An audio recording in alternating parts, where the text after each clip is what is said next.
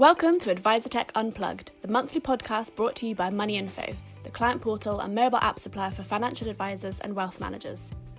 This podcast is designed to help address the challenges of the 21st century advisor. Each month, we invite a special guest to talk to us about current topics affecting their area of expertise in the advisor tech space. If you have any suggestions for future episodes or general feedback, get in touch with us by email at support at moneyinfo.com or tweet us at moneyinfotech. Hello, everybody, and welcome to this episode of the Money Info Advisor Tech podcast. Um, I'm Tess Lee, I'm Managing Director of Money Info, and today I'm delighted to be joined by Dan Marsh. Dan is Head of Customer at Seccl, and today we're going to be talking about how they help advice firms build strong and sustainable businesses. So, first off, hi Dan, how are you doing? I'm doing all right, thanks, Tess. Very good indeed. Yourself? Yeah, very well, thank you. Great to have you on the podcast today. So, uh, before we kind of get cracking into a bit more of the detail here, tell us, um, our listeners, a little bit about you and what you do, and also uh, about Seccl for those of the those of them that might not know too much about you yet. Of course, yeah, hundred percent. So, um, I mean, I think just very briefly on myself. So, I've um, I've been at Seccl now two years. So, I, I joined Seccl. Um, when we when Octopus acquired Seccl. So I'm originally uh, from Octopus myself. Um, Seccl, I mostly look after our teams that relate to either our customers or to our commercial uh, business as well. So it's all about people. So that whether that's people in my team or the people who work at our customers, that's where I spend all my time and all my thoughts.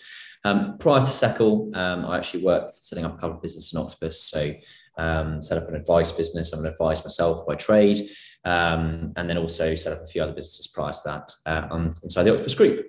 Um, so that, that's me uh, in, in, sort of one minute. Um, on the on the Seccl side, though, and I think that's where hopefully this will be a lot more interesting to your, to your listeners. Is so Seccl fundamentally is actually almost a convergence of two slightly different uh, thought processes that end at the same place. The first one is, is actually slightly before my time, so it's two founders of Seccl, a guy called Hugo Thorman, um, who many of your listeners may know as the founder of Ascentric and James Hay. Um, and then also uh, Dave Harvey, uh, who is our other co-founder, who is on the technical side. So he built much of the systems that are used uh, by a number of platforms, but particularly by Ascentric as well. Uh, and they both kind of came to a similar conclusion, which is that the the challenge in the market historically has been that for advice firms or for any business to operate a platform, they have to actually uh, take on one of a number of fairly expensive, quite clunky technology solutions, unless they decide to build it themselves, which is uh, no no mean feat.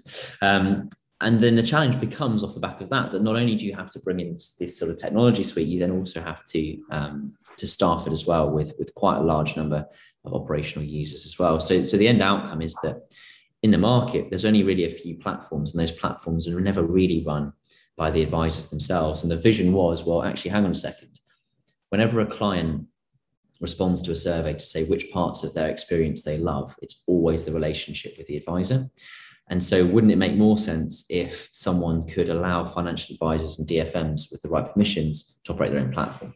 And that's really the genesis of where Seccl came from. Um, and Seccl, as a, as a, very high level, Seccl basically provides two services that allow advisors and DFMs to operate their own investment platforms. Brilliant. Brilliant.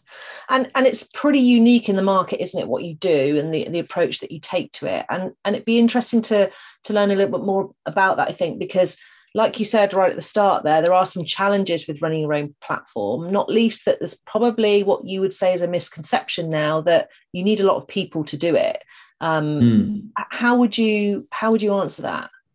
It's, it's a good couple of questions actually. Just taking taking the first one there. So, you know, is, is this a, a new new market? Um, actually, it's not. What, what's what's new about it is the size of business that can engage with it. So, actually, there are a number of uh, large vertically integrated firms that have been running their own platforms for years, and they've been partnering with the likes of Pershings or SEI, someone like that, who, yeah. Uh, whose technology means they can only serve businesses of a certain scale. And actually, what we've done here at Seccl is we've basically brought that from a couple of billion down to a couple of hundred million. And so that's very much the first part. And as you say, I think that there's also a, a big a big misconception in two areas. One around around service, which is well, surely surely big companies get service right. And I think this one's the easiest to dispel because you just have to speak to any advisor who currently deals with the platform, and, and they'll probably say that's not always the case. Um, some are obviously really good at it, um, but there are others who for whom service isn't that necessarily their um, their strongest suit. Um, but then the other thing I think that there's again another misconception is that operating a platform by necessity has to be difficult, and by necessity it has to have lots and lots of people involved in it. I think if you're using old technology, um, it is more complicated because you actually need to support systems that don't quite work with people. And the more people you add to any processes, I'm sure most businesses will have encountered in their own hiring plans. The more people you add, the harder it is to make change. Mm. So the, slow, the, the harder it is to make change, the slower you move, the slower you move, the more quickly you become outdated. And so with with our technology, actually, we've we've found that I don't think any of our platforms have really hired anyone particularly to run it. Um, and initially, to be honest, we thought two years ago, I mean, I, I, was saying, oh, you'll definitely need to hire someone to do this. And that may well still be the case. I don't think we have critical enough mass to know for sure. Mm-hmm. Um, but certainly in the platforms that are operating at the moment, what they've actually almost done is reassigned people who used to interact with the platforms that they were already using and actually just placed them with more of a focus on their own. Um, and so it's, it's more a reassigning, I think, of resource than by necessity adding a, a huge chunk of extra uh, duplication. Uh, of course, that makes sense. And and what would you say? I mean, you you you're a qualified advisor yourself, so you've got that background, which must massively help you in mm. developing mm. out this proposition and in working with your clients to um, to, to get this right. What would you say you know from an advisor's perspective what what's in it for them what's the key benefits that they pull out of running their own platform other than you know a more you know modern technology experience and the things that you've talked about what are the key things that that's in it for them yes it's a good, good question i think if i start with what i thought was going to be in it when i started this journey all those years ago mm-hmm. i thought the most important thing was going to be margin or at least it was going to be up there mm. and it, it really isn't and I've been so delighted to have so many conversations with advisors for whom the things that they really, really care about, which match my own values and the values we have here at Seccl, I want to be a more efficient business because the more efficient I am, the better better service I can offer to my clients. I want to take control of my technology and control of my platform because I'm disappointed with the way that my clients are treated by third parties. And I think I can do a better job. And I will back I back advisors every time to win that to win that debate. Um, and then the third bit that I, that I absolutely love is this concept of by taking more control, allowing advisors to be to be truly differentiated from other advisors in the market. I think, you know, when I was when I was advising myself, we had a really differentiated proposition, or so we felt uh, to the customer. But at the end of the day, the technology in the background was all the same, and it was kind of forced on us by the by one or two decisions that we made, and they came with you know they're at the core bit of tech that we needed, and then a whole bunch of other things that we didn't necessarily want, but that we paid for. Um, and so the third thing I've been really impressed with is advisors massively driving this kind of concept of we want to pick and choose the best providers for every individual part of our business that allow us to bolt together the technology and the processes that we want that reflect who we are. Yeah. Um, and, and, and I suppose this is probably an interesting side point, right? So, uh, you know, I'm sure you won't mind me talking about this on this on this podcast, but you know, we have our own API. So that's how, that's how you access our digital custody. We have our own portals. Yeah. But actually, what I what I love is that advisors have come to us and said, "Look, we like your portals, but we also like what Money Info are doing. Can we use them?" And for me, the answer is absolutely. It's up to advisors to take that control. It's up to them to drive that forward. And if they say, "We love what the Money Info guys are doing, we prefer what they're doing to what you're doing," it's like, go for it. Absolutely, go for it. Um, it might be that it's Money Info. It might be that it's the business of the future that we don't yet know yet. It could be could be in five years there's 100 providers in this space the more freedom the more flexibility the more advisors will get be able to sort of gain more value in their own business through efficiency um, and then the more they'll be able to offer that value to the client in terms of a unique experience that, that matches how they want to deliver advice yeah, I totally agree with that. And you're right, there's plenty of room for all of us in the market. You know, people want choice, and choice is something that comes out all the time when we talk to advice firms to to pick and mix different tools and systems that suit the, their business at that point in time and and they change over time don't they? And and being agnostic about that and allowing firms that choice is a huge benefit because i'm totally with you on it. I don't think one big tech provider can do everything and if they can they certainly can't do it all well.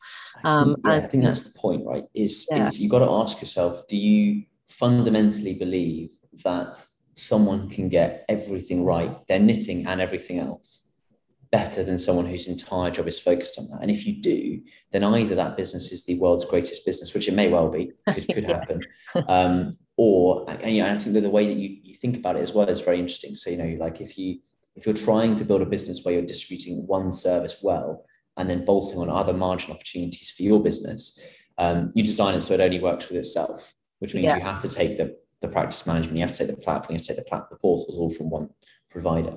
If your fundamental assumption is that the best way to drive change in the market is to focus on being damn good at what you do and working with other people that are really good at those th- other things, you build your whole system to integrate initially. And that's what we've done at Seccl. So absolutely everything in our system can be replaced by another party. Brilliant. And that differentiation is important too, isn't it? Because, you know, to some extent things you know just putting a brand on something is you know smarties or fruit pastilles isn't it? If you're if you've got exactly the same things going on under the bonnet you know we all like sweets but some of us like smarties more than fruit pastilles. But actually you go a lot further than in allowing the firms to choose those different technologies integration through api um, and i guess also for some firms that you've got you know they can put their own front end on on the platform as well can't they? As well as the the stuff that you offer because you use the same api for your own stuff as you do externally. Exactly, and yeah, that comes back to something just chatting a little bit about, which is that if your fundamental view is that customers should be able to pick what works best for their business, you design your own business to be at no natural advantage. So if we, if, you know, if we wanted to guarantee that everyone used our portals, we just build some unique stuff that only worked for them. Yeah. and then and then actually, you know, people just have to pick it. Whereas for me, I think we should try and design systems that are the best in class at what they do. And if they're not, then someone else should come in and compete on that until and you know obviously hopefully we will end up with the, the best systems in every area obviously that's the dream but um but there's no point kind of planning for for a dream until it's reality and how do you balance that that against because with that you know with that flexibility um, and that that approach that you take that brings challenges for the different requirements that you get coming in from different customers? And what's your approach to how you develop out the the platform and how you juggle all of those different you know firms requirements? Because they can be so differentiated in their propositions now. Yeah and it's um it, it's something the, the answer actually is is honesty. Um and I know that's going to sound like, well, that's not really the answer to the question, but it is the answer to the challenge. And the, the challenge is that nobody can build everything for everyone. It's you know it's not possible. Maybe if you only had one customer but if you have 15 1000 10,000 50,000 it's it's never going to be uh, possible to build everything for everyone. Um, and so what we what we tend to do is so we have a single code base and we have one roadmap everything we build is available to every customer um, and therefore everything that we build we're always looking at our aggregate group of customers so we're never really going to have a we never have a conversation of we'll build this bespoke for you. It just goes against our ethos mm-hmm. um, because by it's twofold. One, you get into a really bad habit where you now actually aren't deciding what's best for all customers. You're deciding what's best for you. Um, and secondly, those three months that you spend building that unique thing that no one else can use, they are three months you're not going to spend building something for your other customers. Absolutely. So what, what we do is we um, we basically, in the nice way possible, we kind of crowdsource our ideas. So we go out to our advisors that we already have, the platforms that use us. We go out to platforms that that potentially think about using us as well, and we will sort of talk to them about the things that that they are looking for that we are currently missing. Mm. Some of those things will be really transparent and go, that's just not on our agenda to, to, to build that in X time frame, or in fact, quite often ever. Mm. Um, and yeah, particularly if it's niche, particularly if it's only got a very limited use case, probably just never going to build it. And that's when on it we come back to honesty. And I mentioned at the start, I know it sounds like kind of a weird answer, but that approach only works if you're honest. If you mm. say to people, "Oh, join us and we'll do this," you're already setting yourself up for a failure unless you are 100% sure that you're going to do that.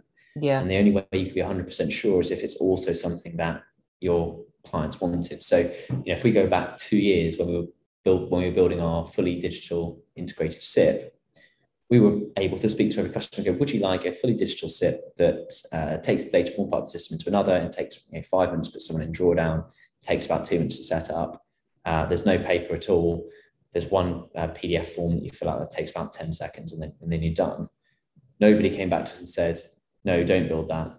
Please build yeah. a really niche fee structure. yeah.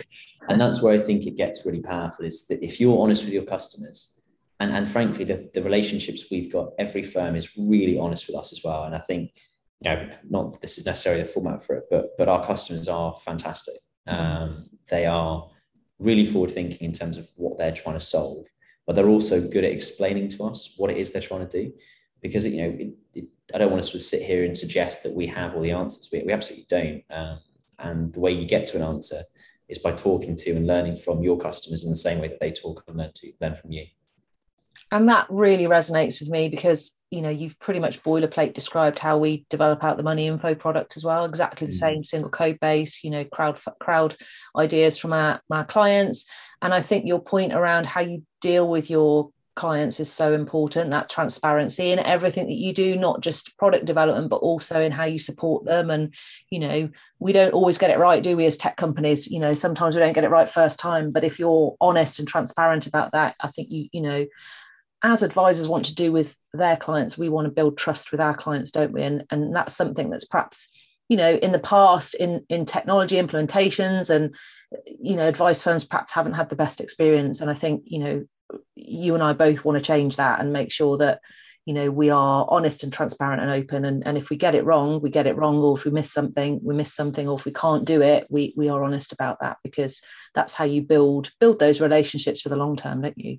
Yeah 100% i think you know so particularly um, as we've slightly alluded to so our, our relationship with firms is is is very different. It's actually, actually quite different to just a technology relationship in some areas. So in many cases, we'll also be doing the regulated client money and custody services for the, for the firm. Yeah. Um, and that's obviously a, a, serious regulatory obligation that we're basically going into. We're, we're doing, we're, we're facing the FCA for it, um, but the firm is very much involved in that, in that process. So there's almost a part where you kind of have to have the sort of relationship that you would want to have with, with a friend.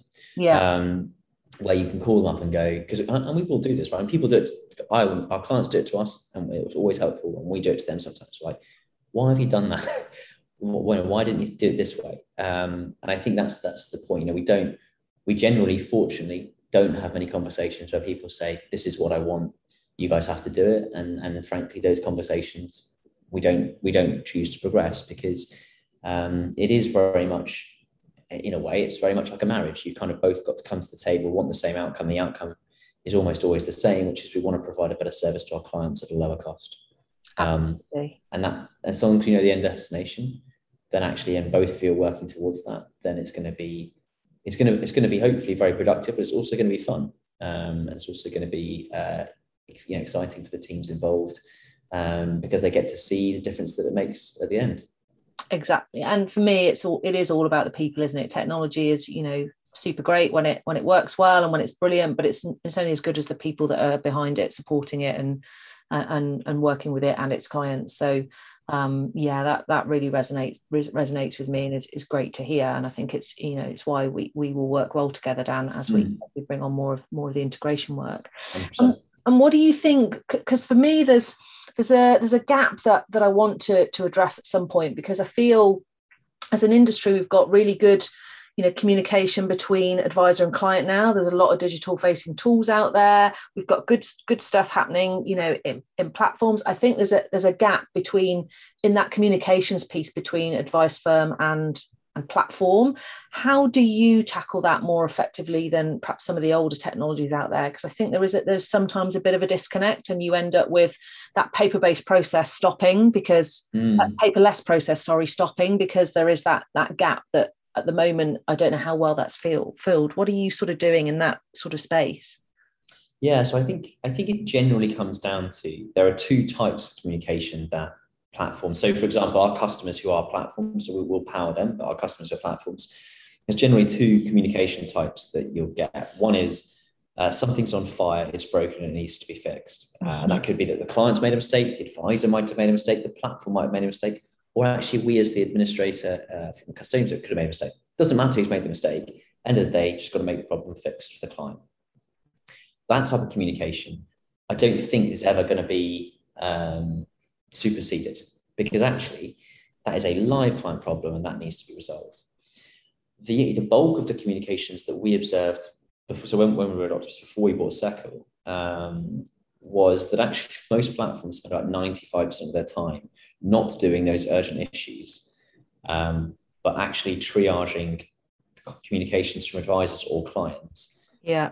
That are because the system isn't working or the information is not updated or because something that should have happened hasn't happened. And that all comes down to really two things. The, the technology hasn't worked properly or it's and ultimately uh, technology, technology either hasn't done it automatically or the technology is not easy enough to use and the team doesn't understand it well enough to use it properly. And so you kind of end up with this really bizarre section where the total human capital wasted is the advisors spoken to the client, they speak to their team, the team speaks to their third party platform, that third party platform speaks internally to realize that something is, you know, something like paying out an income, which should have just happened automatically, hasn't happened. Mm. It's hmm. four people who've wasted their time on that. So the two big things that we've done around that are one, we have completely eliminated, there is no paper, the system, it, it's never had any paper, it doesn't produce any, everything is done digitally live and instantly. So if a payment comes in and it matches, that'll be instantly reconciled by the system. So the question where the client calls up and says, Where's my payment? doesn't happen because they can just look on their account and see it. The question yeah. where the advisor says, Where's my client's payment? doesn't hurt, it doesn't happen. And the second thing that we've done is we've we've exposed much more of the information that's normally hidden deep in the you know, dark recesses of systems to the advisor and to the platform. So on our platform, users can go on and see every single transfer that's been instructed through the electronic transfer system, live status, settlement of individual holdings within that. They can go in and edit their own book costs. They can do absolutely everything that they want to do without contacting the platform. And the platform then doesn't have to contact us. So the, the I, I guess to answer your question in the most direct way, the biggest challenge I think our market has is that the systems don't work and therefore people waste loads of time doing things that should be instant. You know, for example, if I'm on Halifax and I'm trying to send money to my friend at, on TSB, I send it and it works. I never call them up. Yeah. I call them up because they're like, oh, hang on a second, you're trying to send, you know, ten thousand pounds to this person that you've not sent it to before. We want to do a fraud check. That, that's how it should work. The system should do that. You should have yeah. someone intervene there for really high impact, high value events. Simple things like sending payments. I mean, it's incredible that we even have those as a remarkable feature because they should be a hygiene factor, right? Yeah, I mean, if a fintech that's been going three minutes can do it, yeah, you know, it is, it is genuinely nuts, right? it's, it's it's almost amazing to, that you can get it wrong. But I guess it's it's the advantage of of having being able to build newer tech from the ground up, and also the maintenance of that technology stack in terms of you know not just the the stuff that people see on the front end that you deliver via ro- your roadmap and the tools that they can use, but also what's under the bonnet of the technology mm. and how you maintain that architecture, if you like, and and future future proof it is so important, isn't it? Yeah. Well, so as you say, the two two big things I think are one a single code base. So every customer is on the same code base. The, the benefit there is that you know, so there are some providers who have a different code base for each platform. So let's say yeah. MIFID three comes in, uh, or MIFID ten doesn't really matter that's going to generate X hours of work. If you've got a single code base, you do that once and everyone's fixed. If you have multiple code bases, you have to repeat that exact same work all those times over. That cost is obviously multiplied by that number of extra hours. The time frame is increased by that number of extra hours. So that's your first, that's your first problem. Yeah. I think the, the second problem is this kind of concept that um, systems in the past have basically been built on the assumption that the world's not going to change. Whereas the reality is that the world is shifting faster than it ha- ever has done. And so if you build everything assuming that it's going to change, you build everything in a modular fashion. That is to say that you basically build lots and lots of little components. Yeah. So it's, it's like building a house. It's instead of building it in one brick per wall, you build it in 10,000 bricks per wall. If you have to replace one of the bricks, in the house that's got a thousand bricks is simply one brick out, one brick in um, in the house with only four bricks, one each the size of a wall, you have to take the whole wall out and put the whole wall back in. Um, and, and that's really the difference. It's almost a philosophical difference. You know, there's an element of new technology, of course, but the main thing for me is philosophy. Yeah, and your ethos and how you, you know, what you really believe in and how you approach this is so important.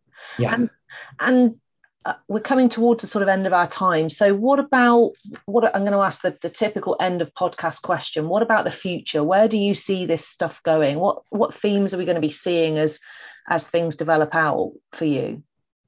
So I think there'll be two two major themes. The first is I think in three years' time, you'll basically the market, the technology providers in the market will have sorted themselves into two categories: those who aren't really adapting, and those who have pivoted unless they were already doing it into working towards that future where the advisors in control. Yeah. So, you know, we're, we're already seeing on a very micro scale. We've obviously we've got 15 platforms live. We're hoping to have 40 by the end, by about 18 months' time. Even that is still going to be relatively micro. I mean, at the moment, we look after 63,000 clients. But if we go forwards 18 months, we're hoping to be closer to you know, a couple hundred thousand yeah. to half a million. Um, now, those aren't all advised clients, that's the fintech clients. But for me, the service should be the same. So the fact that you can do instant payments as a fintech, you should be able to do it as an advisor. So you can. Um, so putting the advisor back in control is going to be the, the first thing I think that will change a lot. Um, the second thing that I think will change is again on the control side. So I think clients will demand more from the services. Yeah. So it's quite a weird experience if you think about it. That like say, let's say I used uh, one of the big third party platforms as a customer, and I've got a portal I log into, and it's, it's kind of clunky, and then I'll go off that and absolutely any other system that I use in my life, and it'll be much faster, seamless, not fall over. I'll be, I won't, you know, the fact that you have to print out an application form, sign it, and send it in the post, and you know, four days later, someone receives it and processes and that sort of stuff. It's just incredible. And obviously, there are some clients who that works for, but they are becoming a minority over time. Yeah. The rest of the world has moved digitally, and at the moment, at the moment, there isn't there isn't some there aren't that many people saying like actually stop comparing yourself to the rest of the industry you're in. Compare yourself to the industry that the client is in, and that's where I think the other change is going to be. As clients will ask more from their advisors, and their advisors will then effectively be facing the brunt of poor systems in the background that aren't their fault and I, I absolutely agree. And they already are you know it, it is what we all expect outside of this industry. Yeah. we, we, expect it in our daily lives. We use it all over the place don't we? Like imagine i was trying to get an uber and they asked me to fill out a form send it into their head office and stand exactly. on outside my house in two weeks time. Yeah. Or set up a netflix netflix subscription yeah. or you know it, it just wouldn't happen would it? You know, you know LoveFilm was good in its day where they used to post your dvd out but i think we're a we're a bit beyond that now. And that's exactly you know it's quite a nice analogy for our industry isn't it um, yeah. That's still a little bit love film rather than Netflix right now, but that is changing, and, and, we're seeing some great stuff happening across the industry, not least with what you guys are doing at Seccl. Um, so, Dan, look, that's been brilliant, really insightful and interesting um, for me, and I'm sure for for the listeners to this podcast um, too. So, um, I guess all that's left for me to say is thanks so much for joining me today, and um, look forward to working with you into the future. Nice one. Well, look, thanks for having me, and yeah, I look forward to catching up with you soon. You're very welcome. Cheers, Dan. Cheers, guys. The Advisor Tech Unplugged podcast was brought to you by the team at Money Info. For more information, please visit www.moneyinfo.com. Book a discovery call with us to learn how we can help you to deliver a better client experience with your own branded client portal and apps from Apple and Android.